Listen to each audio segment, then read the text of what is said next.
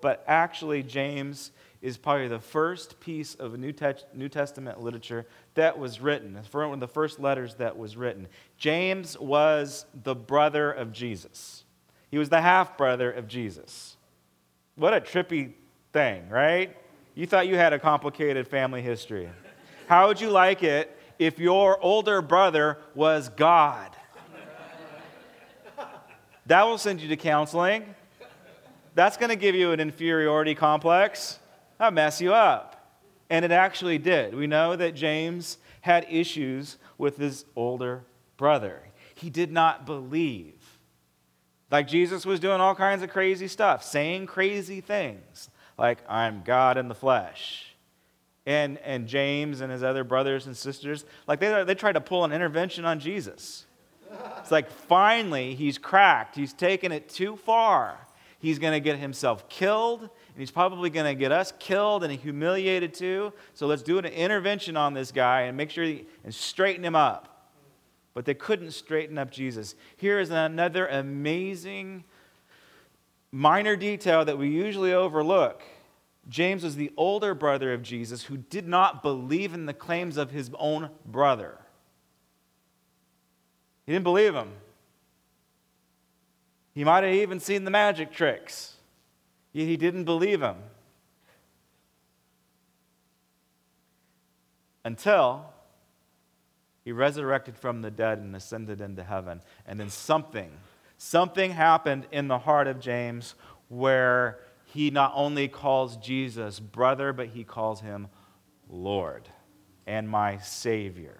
I don't know how you get to that kind of shift, but if, if Jesus was a charlatan, if he was not who he said he was, why would his older brother do this? And James was also one of the earliest martyrs. Right after Stephen, right at, probably right after this letter was written, uh, church tradition tells us that James gets his skull bashed in. Oh, joy. Right, let's read what he has to say. James, a servant of God and of the Lord Jesus Christ, he leaves this part out. I would have added it, my older brother. But you see who he says he is? He is the Lord Jesus Christ, the anointed one. And then he says, so he's writing this letter to the 12 tribes. There are no lost tribes, by the way. Even though you might be, Google, I, I do this. I, I, waste too much time trying to find the lost tribes of Israel on YouTube. on YouTube. Um, there's all kinds of really fascinating theories of where they went, but according to James, they're not lost. They're, they have not gone anywhere. They're not in the, in the Americas leading the Native Americans to the Lord, although I kind of deep down inside think that, and I actually want to believe. I want to believe. Yeah, you're with me, aren't you? It happened, right? Thank you. They got on some Phoenician ships and they sailed to America long before the Vikings did and long before Christopher Columbus did. That's not true. That's not true. I don't know. I don't know if it's true. I just want it to be true. Okay? I'm sorry. This is what I, this is what I, I spent too much time on this. But he says to the 12 tribes scattered among the nations. So he's speaking to his brothers that have been scattered. This is, this is we are talking about the early church. We're talking about Acts. We're talking about Acts 2. We're talking about right after 3,000 and then 5,000 come to the Lord immediately. And James says, Oh my gosh, all that crazy stuff my brother said was true. And, and, and it's the conviction of his heart made James a leader. That one statement that Jesus is Lord. You know, my brother that used to, you know, give me Indian burns on my arm, my brother that used to chase me around, and I, I don't know if Jesus did stuff like that. I just have to assume that he did because he's an older brother. My brother is Lord.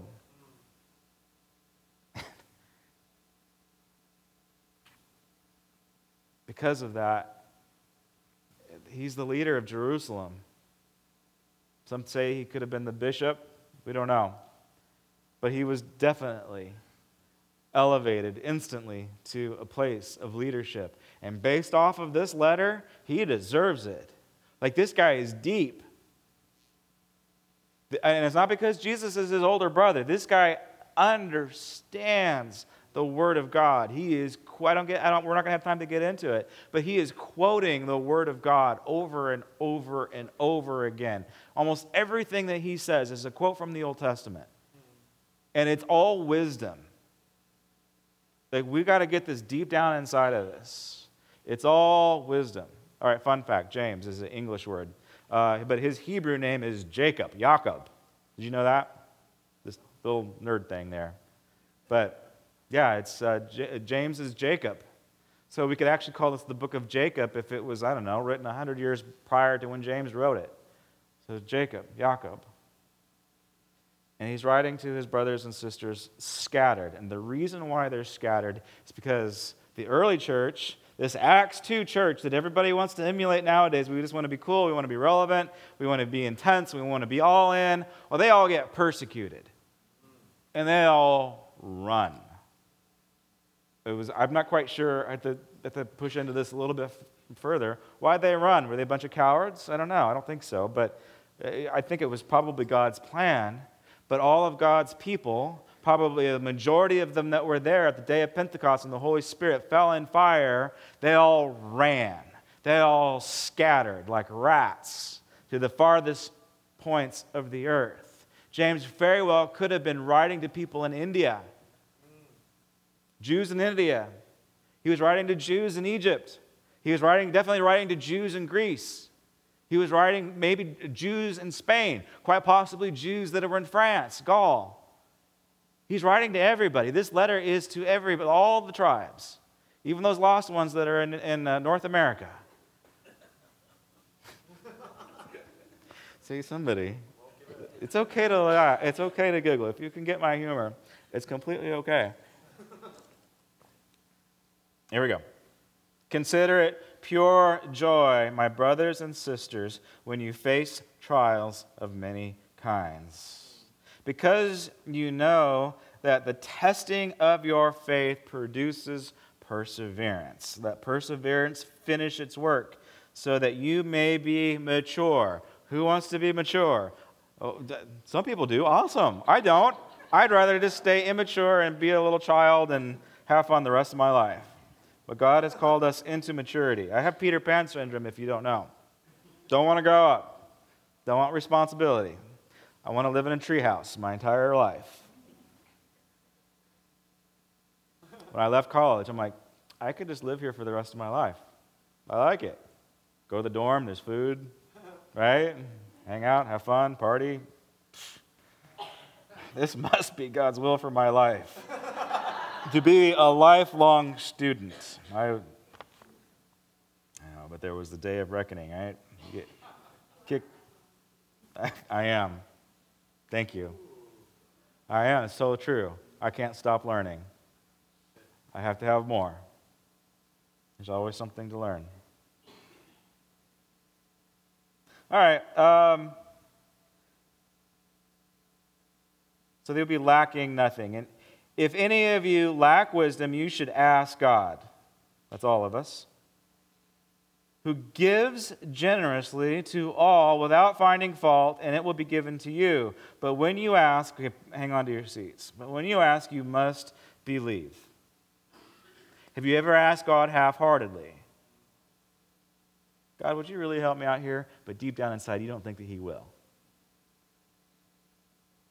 You must ask and you must believe and not doubt, because the one who doubts is like a wave of the sea, blown and tossed by the wind. That person should not expect to receive anything from the Lord. So if you go in half hearted, if you go in with the, this is so hard. This is so hard because it's okay to doubt. It's okay to, you know, it's, it's actually part of our faith journey that, that, that we are actually allowed and given the place to doubt. But that you got to understand, in that place of doubt, um, God's not going to answer your prayers. I'm sorry, but it's okay. He's probably not answering most of your prayers anyway. It's okay. Get through it. Ask your questions. Doubt. Maybe it will do something inside of you. Maybe you'll learn something deep. Go ahead and doubt. But eventually, you're going to have to submit. Eventually, you're just going to have to say, All right, Lord, I don't understand. Be like Job. I'm going to ask you some questions when I go to heaven. No, you won't. What? Such a person is double minded and unstable in all they do. Blessed is the one who perseveres under trial, because having stood the, the test, that person will receive a crown of life. So if you're going through difficult times, and if you don't give up, and if you push on in, and if you say, I'm in it to win it, I'm not going to give up.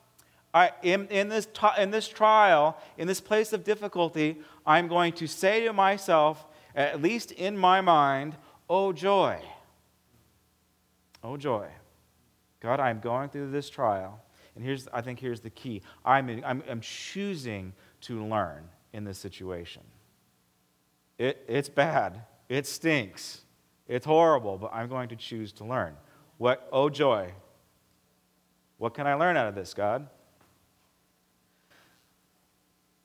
It's a huge shift in the way that we perceive stuff. Having stood the test, that person will receive the crown of life. There's five different crowns. We don't have, we'll, it'll be a series someday. We'll talk about the five crowns. Your, your salvation is free. You, you can get in by the, actually the term the skin of the teeth that actually comes from the Bible. You can get into heaven by the skin of your teeth. You, you, you can be completely consumed and burned up, yet you will still go to heaven. If you, if you, if you believe in your heart, confess with your mouth that Jesus is Lord, you're, you're good to go. You're golden. You're in. You just might not have any crowns. It's okay. Pastor let you borrow his crown every once in a while. Maybe. I doubt it.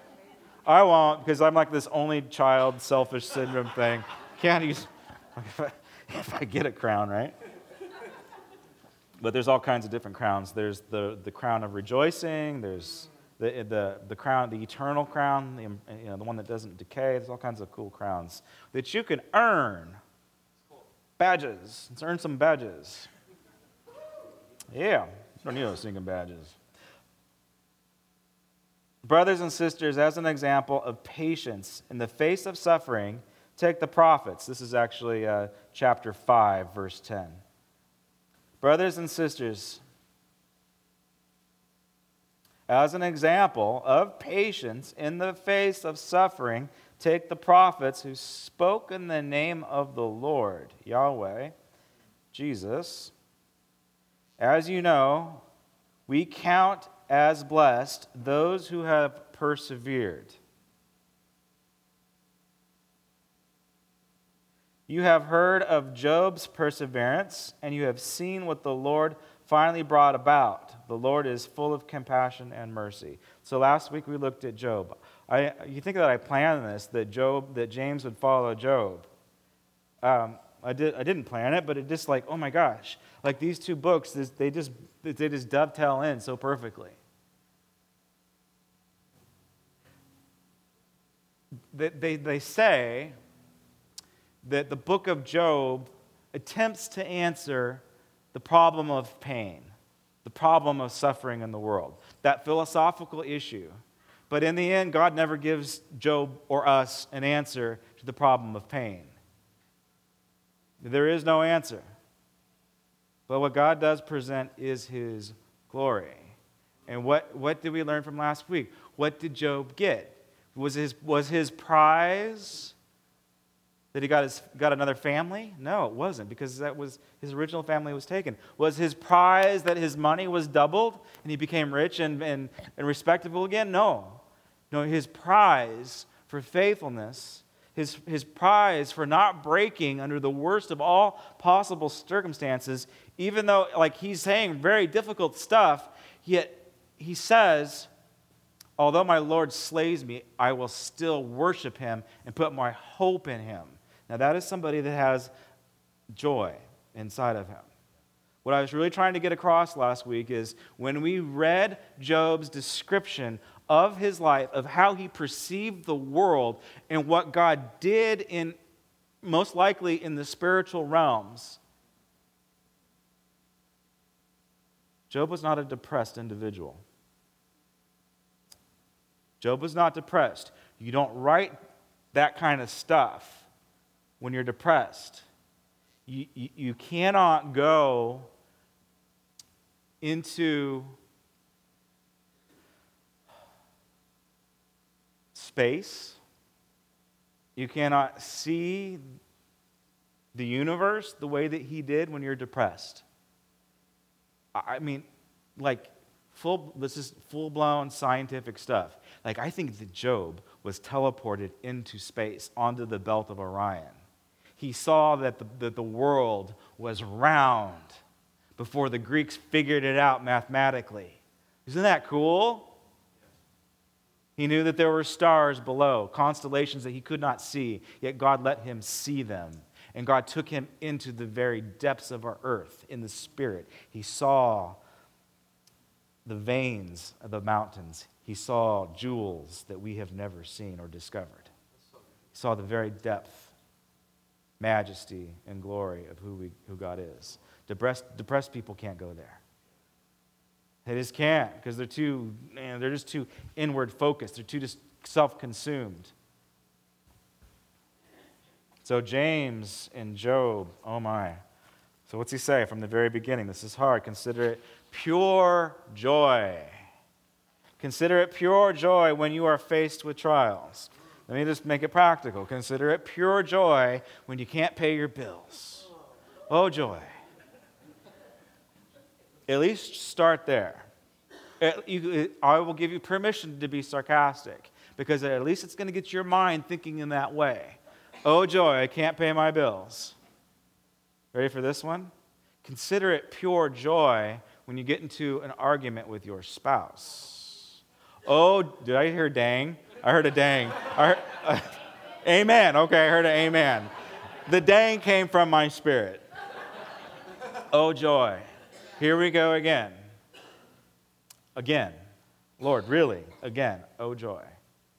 And you just really got to look, push into the pain, push into the problem. Because what, what is God going after? He's going after character development, perseverance. You don't like your job? Oh, joy. It's got to be that way. I hate my boss. I hate my job. If you, if you get a new one, if you get a new job, and if you get a new boss, guess what? You're going to hate them too. And don't even bother applying here. I won't hire you. Because, I don't know, it'll probably be great for a couple of weeks until I drive you crazy, and then you're going to be like, I hate this place. no, you say, do you realize if you can't break this negative mentality, Pixar is not going to hire you. Oh, if I could only work for Pixar. If I could only be in this creative environment, well, people will really appreciate me. Then I will be happy. No. They've got all kinds of really cool analytic, analytic, analytic, analytic, analytic, analytic, analytic. I can't say the analytic. Oh my gosh.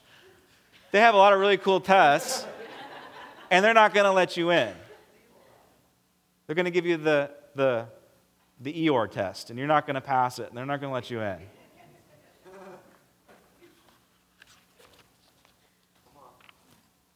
All right, you got it?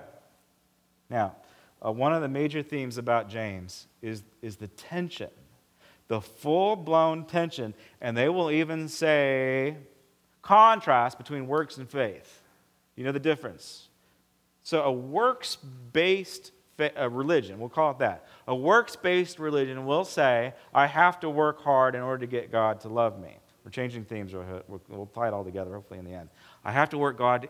I have to work in order to get God to love me, or I have to work hard in order to be blessed. I have to work hard. This one's probably true, though. I have to work hard, or actually, I have to work hard to get God's favor. There might be some truth to that one. But you, can't have, you don't have to work hard to get God to love you. regardless, works based faith will kill you. It will drive you insane. That, that will make you depressed. Like if you're all works and if you're no presence, it, it's going to drive you nuts. Because um, you are the one that is earning your salvation, not Jesus. Listen, my dear brothers, this is 19. My dear brothers and sisters, take note of this. Everyone should be quick to listen and slow to become angry. Everybody should be quick to listen and slow to, actually, slow to speak. As the great theologian Run DMC says, you talk too much. And homeboy, you never shut up. Shh.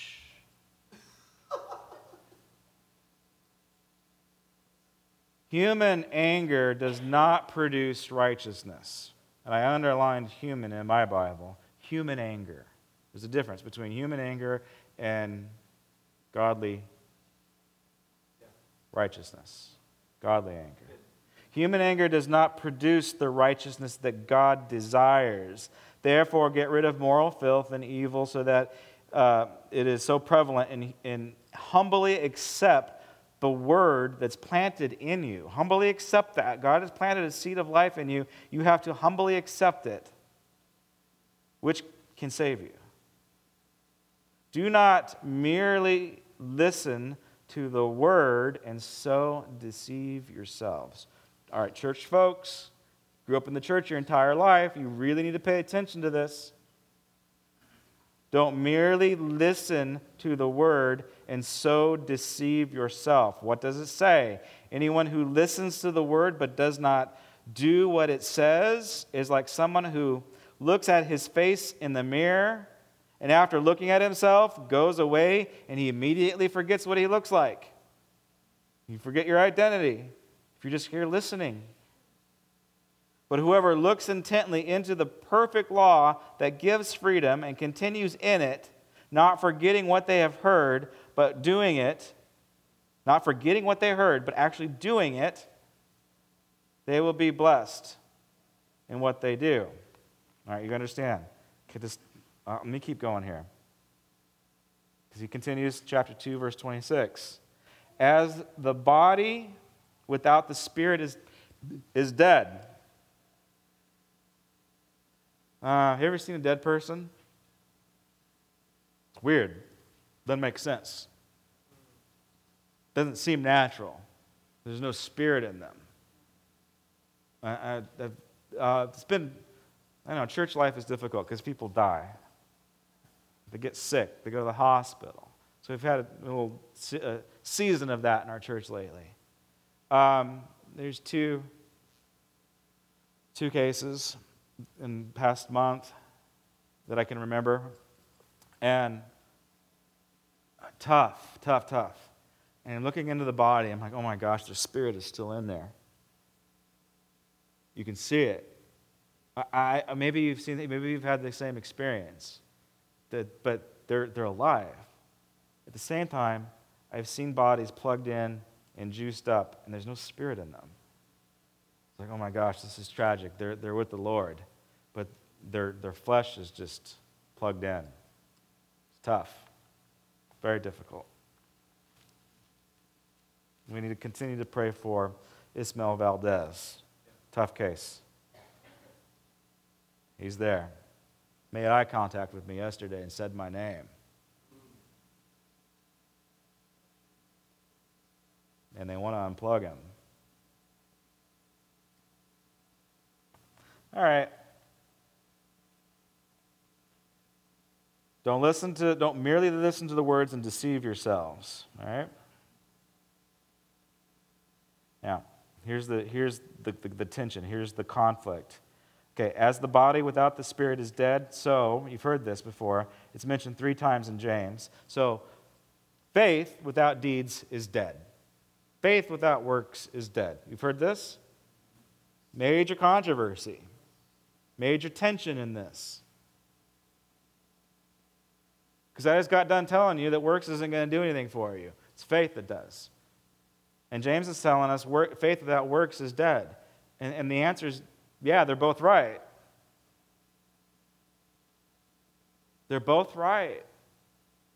I, I, okay, you see here it says the body without the spirit is dead. Like philosophically, philosophically, we're talking about dualism.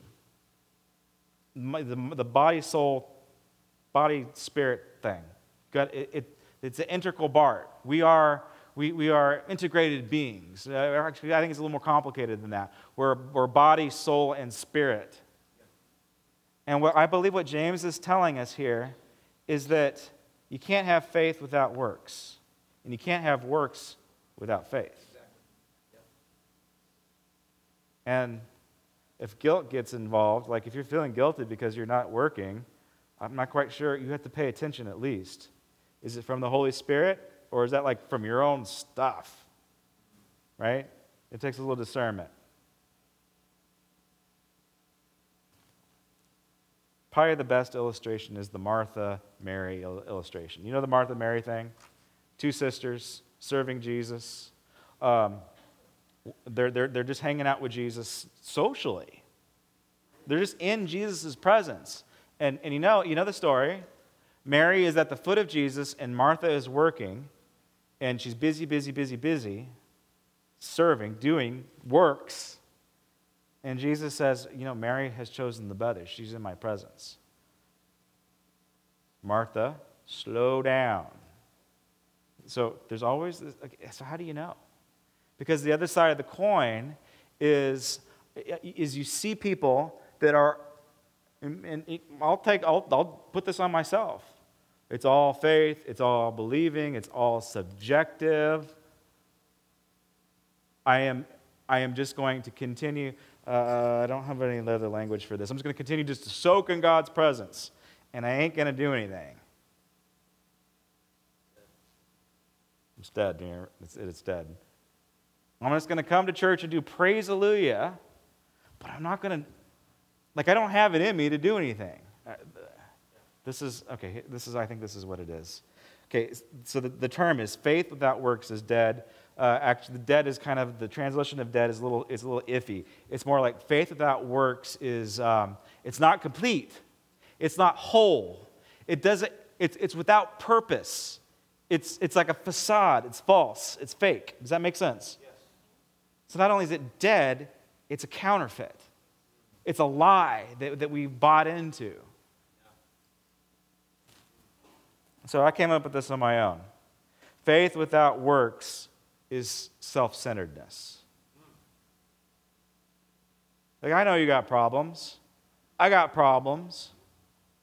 But if my entire time and energy and resources is, and my, my own spiritual life is just committed to me and my problems, then faith without works is dead because it's self centeredness, selfishness, the selfish faith. Paul says you have to consider others above yourselves. So, do you, in your prayer life, do you spend more time praying about your problems or do you actually intercede for other people? Wow. So that's a good telltale right there.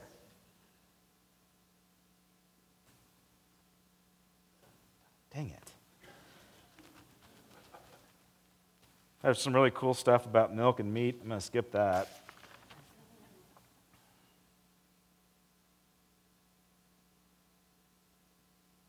All right. Chapter 3, verse 13. There are two kinds of wisdom, James tells us. Who is wise and understanding among you? Let them show it by their good life, by deeds done in the humility that comes from wisdom. So, deeds, good deeds ought to be done out of a, out of a sense of humility. Was Martha humble? Was Martha humble when she was serving Jesus? She wasn't, because she wanted attention. She made Jesus very well aware that she was doing all the work and her sister was lazy. She made that, she, she vocalized that. She spoke that death into existence, and Jesus rebuked her for it. Wow. All right, I think maybe you should just, I don't know, if you're like, if you can, just grab onto the seat and, and, and quench it, right? And just like squeeze it, because this is going to be hard.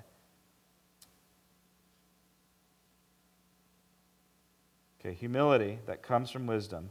But if you harbor bitter envy, selfish ambition in your hearts, okay, think about this. Just, just go there with me. Just if you have some bitterness, bitter, okay, like, who is it? Who is it right now? Is it your boss? Family member? Spouse? God? Bitter, bitterness? Somebody let you down? God let you down? Spouse let you down? Life let you down? A little bitter? Selfish ambition in your heart? Like, let's just face it. Martha was selfish. It's all about her. Mary had the possibility of being selfish because it, was, it, it could have been all about her and just in her, you know, her special time with Jesus. But Jesus saw her heart. She was willing to get up and serve too, but she just she needed to soak in God's presence. Selfish ambition in your heart. Don't boast about it or deny the truth. Such wisdom does not come down from heaven, but is earthly. Like some of us have been very successful with earthly wisdom. It's been earthly, unspiritual, and downright demonic. Where you have envy and selfish ambition, there you will find disorder and every evil practice. But the wisdom that comes from heaven is first of all pure, then peace loving, considerate, submissive, full of mercy and good fruit, impartial and sincere. Peacemakers, okay, I think this is so key. Like the Christian life, you've got to be a peacemaker. Peacemakers who sow peace and they reap a harvest of righteousness. I, I, I am called to be a peacemaker. Just real quick side note in this political environment that we are in, are you a peacemaker? That's what the church is called to do. I mean, we, we need to stand up for justice and, and, and righteousness and all these things. But bottom line, we're called to be peacemakers in this world. Let's just build the bridges, reconnect the people that hate you on Facebook, whatever you need to do.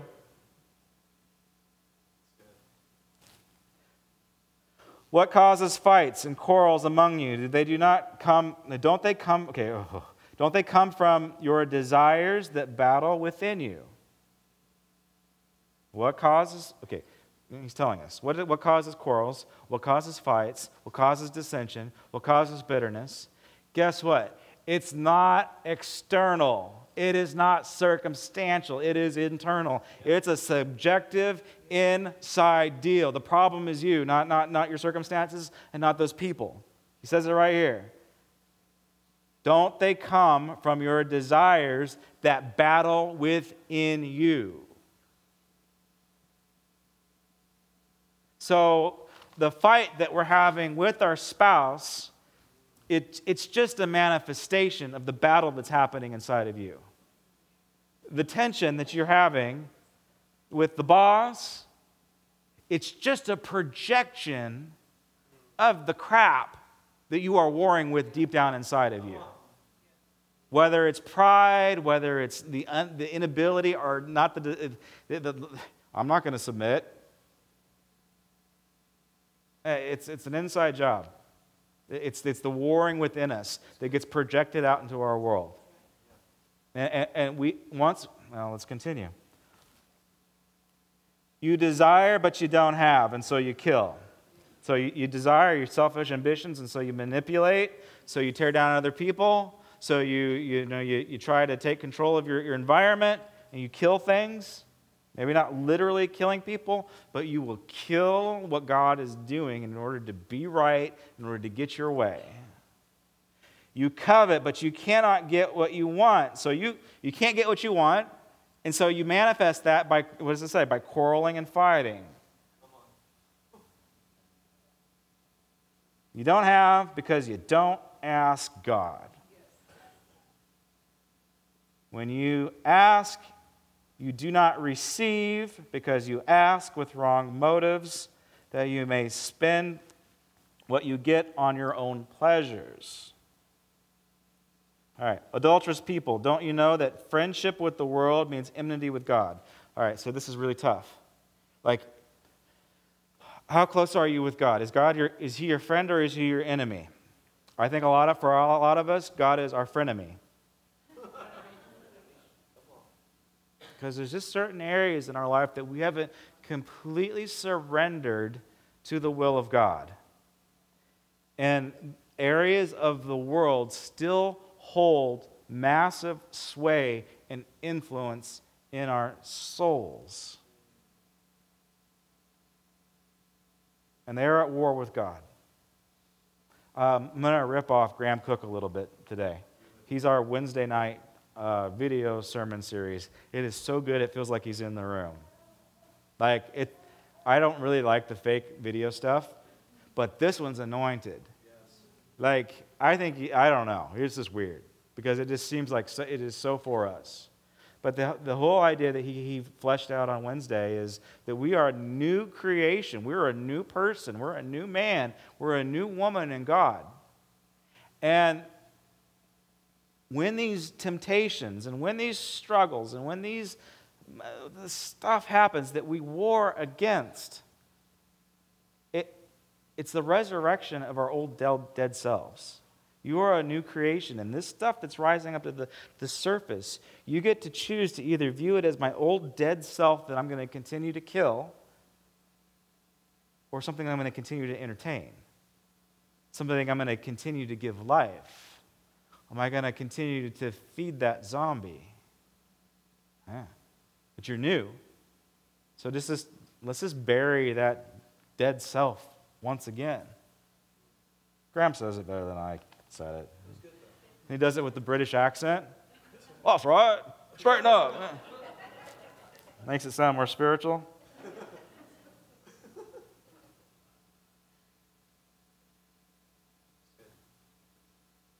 Therefore, anyone who chooses to be a friend of the world becomes an enemy of God. Or so, or do you think that Scripture says, without reason, that he is uh, jealously longs for the Spirit has caused to dwell in us. But he, okay, I got to get to this. John, come on up. Get the band up here. I'm, I'm trying to stay on time. But you, I got to I gotta do this. But he gives us more grace.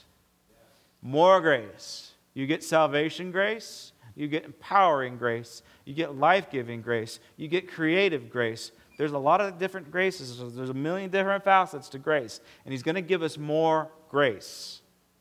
Okay, but here is this is one of the strangest passages in the Bible. So the definition of grace is free, unmerited, unearned favor from God. You didn't earn this stuff, it's given, it's a gift. He gives us more.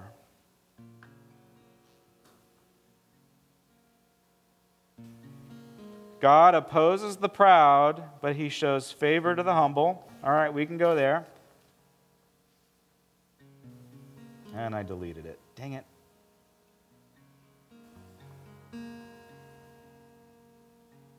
All right, let's quote it from memory. God gives us more grace. Then he continues to say, Wash your hands, you sinners. get yourselves clean in God's presence. Well, why is that, why is that one of the most fascinating scriptures? Because I thought that that was Jesus' job. I thought he's the one that washes us clean. Yes, it is. But he's also saying you're responsible for pulling your own weeds. Wash your hands, you sinners. Pure and faultless is this to look after orphans and widows in the distress and to keep oneself from being polluted by the world. So pure, undefiled religion, excuse me, faith expressed, believing, action wheels on belief. Church done right is a church that takes care of those in needs, widows and orphans. I was talking to dad this week about uh, what makes kid care different than World Vision? What makes kid care different than Compassion International? And we're like, oh my gosh, how do we, how do we differentiate ourselves from these big, giant monster companies? And it really comes down to relationship. I believe we're small, we're intimate. We can have a direct connection to a child. You can sponsor a child, and then he will drag you to Africa and you will meet that child. And if you can't afford Africa, you can sponsor a child, and the Santa Marias will drive you to Mexico on a weekend, and you can meet that child, and you can go into relationship with them. Like tangible, touchable, real relationship. And that's pure and undefiled religion. That's faith and works. Faith without works is dead. And so I just, like right now, think about okay, am I a Mary? Am I a Martha? Have I gone too far extreme on the Mary stuff, where I'm just all hanging out at Jesus' feet and I am not serving? Like I don't, I have been to church my entire life and I don't know how to pray for people? Right?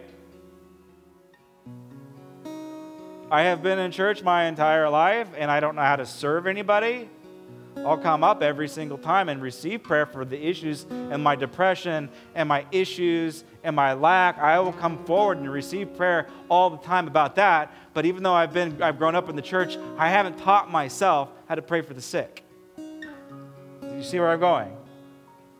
It faith, it's not faith or works, it's faith and works. It is it, it's an integral part. One of my favorite scriptures is John 6, 8, where his friends, and quite possibly James, his older, his younger brother, said, What, what, is it, what are the works that we must do? Like they ask him, they're asking the same questions we are. What are the works that we must do for the kingdom? And you know what Jesus' response is? It's not serve the poor. It's not take care of widows and orphans. It's not teach Sunday school. It's not pray for the sick. Guess what his response is? He says, The work of, the work of the Lord is to believe in the one whom God sent for the forgiveness of sins. That is, that's the work. And out of that faith flows service. So if like let's just say you're teaching Sunday school and you like you hate those kids. Like they're just driving you nuts. You gotta you gotta become a Mary in that moment and reconnect with your first love. You have to build your faith up because we ought to be serving out of an overflow of joy and not out of a deficit. Let's just say you've got so much joy and you're not giving it away. You become a stagnant pond and you're not you're making yourself sick and everybody else around you sick if you can't give away.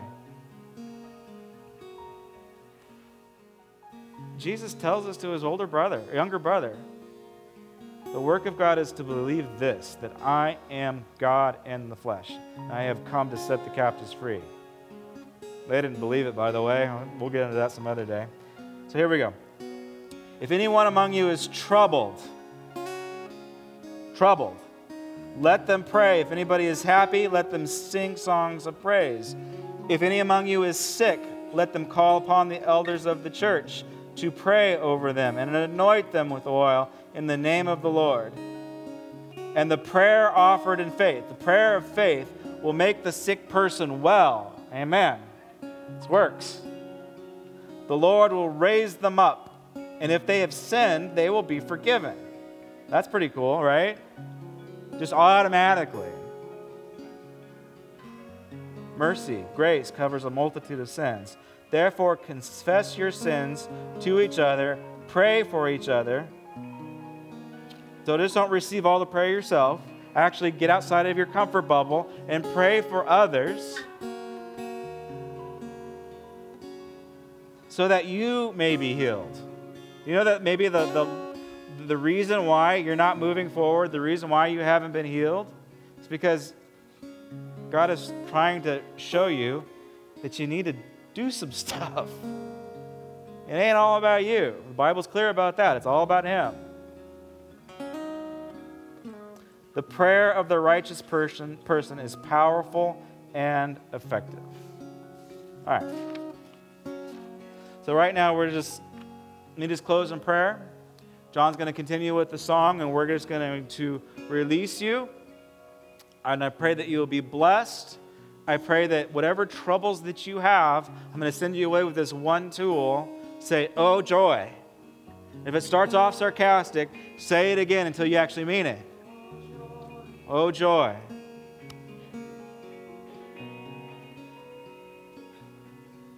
And you get to choose whether you're going to learn from the situation or be the victim of the situation. And God wants you to learn. He's calling you into a higher revelation. He's calling you into process. And I know you want pixie dust. Like, I want pixie dust. I want God just to take care of my problems right here. Like, I'm going to go to the pixie dust conference. And at times, God will immediately heal you, He will immediately fix your situation as long as it doesn't rob you from a lesson that He can teach you in progress, in possession, in the, in the process of it all. See, God doesn't want to rob you from a lesson that He can teach you in pro- process. So you just might not get pixie dust. Go after pixie dust at all costs, though. Say, God, I want it now. I want a miracle. I want it now. It's fine. You do it. I do it all the time. But majority of the time, God is calling me into process. God, why haven't you healed my body? Well, it's because, I don't know, Josh, maybe because you're a jerk. And maybe me as the Holy Spirit, I want to, I want to lift you up and I want to minister to that area and I want to heal that area that I am highlighting in you. And it's going to take the pain to show you where it's at. Does that make sense? It's the process. We get so much more mature in the process than we do in the quick hit. It's the way it is. Heavenly Father, right now, I just pray that you just pour out your healing presence on us. I pray right now that you will affect our hearts, that you will return us to our first love. I pray right now that you will give us compassion for the lost. And when we don't know what to do or how to serve or how to meet other people's needs, God, I know that you can show us because your Holy Spirit guides us.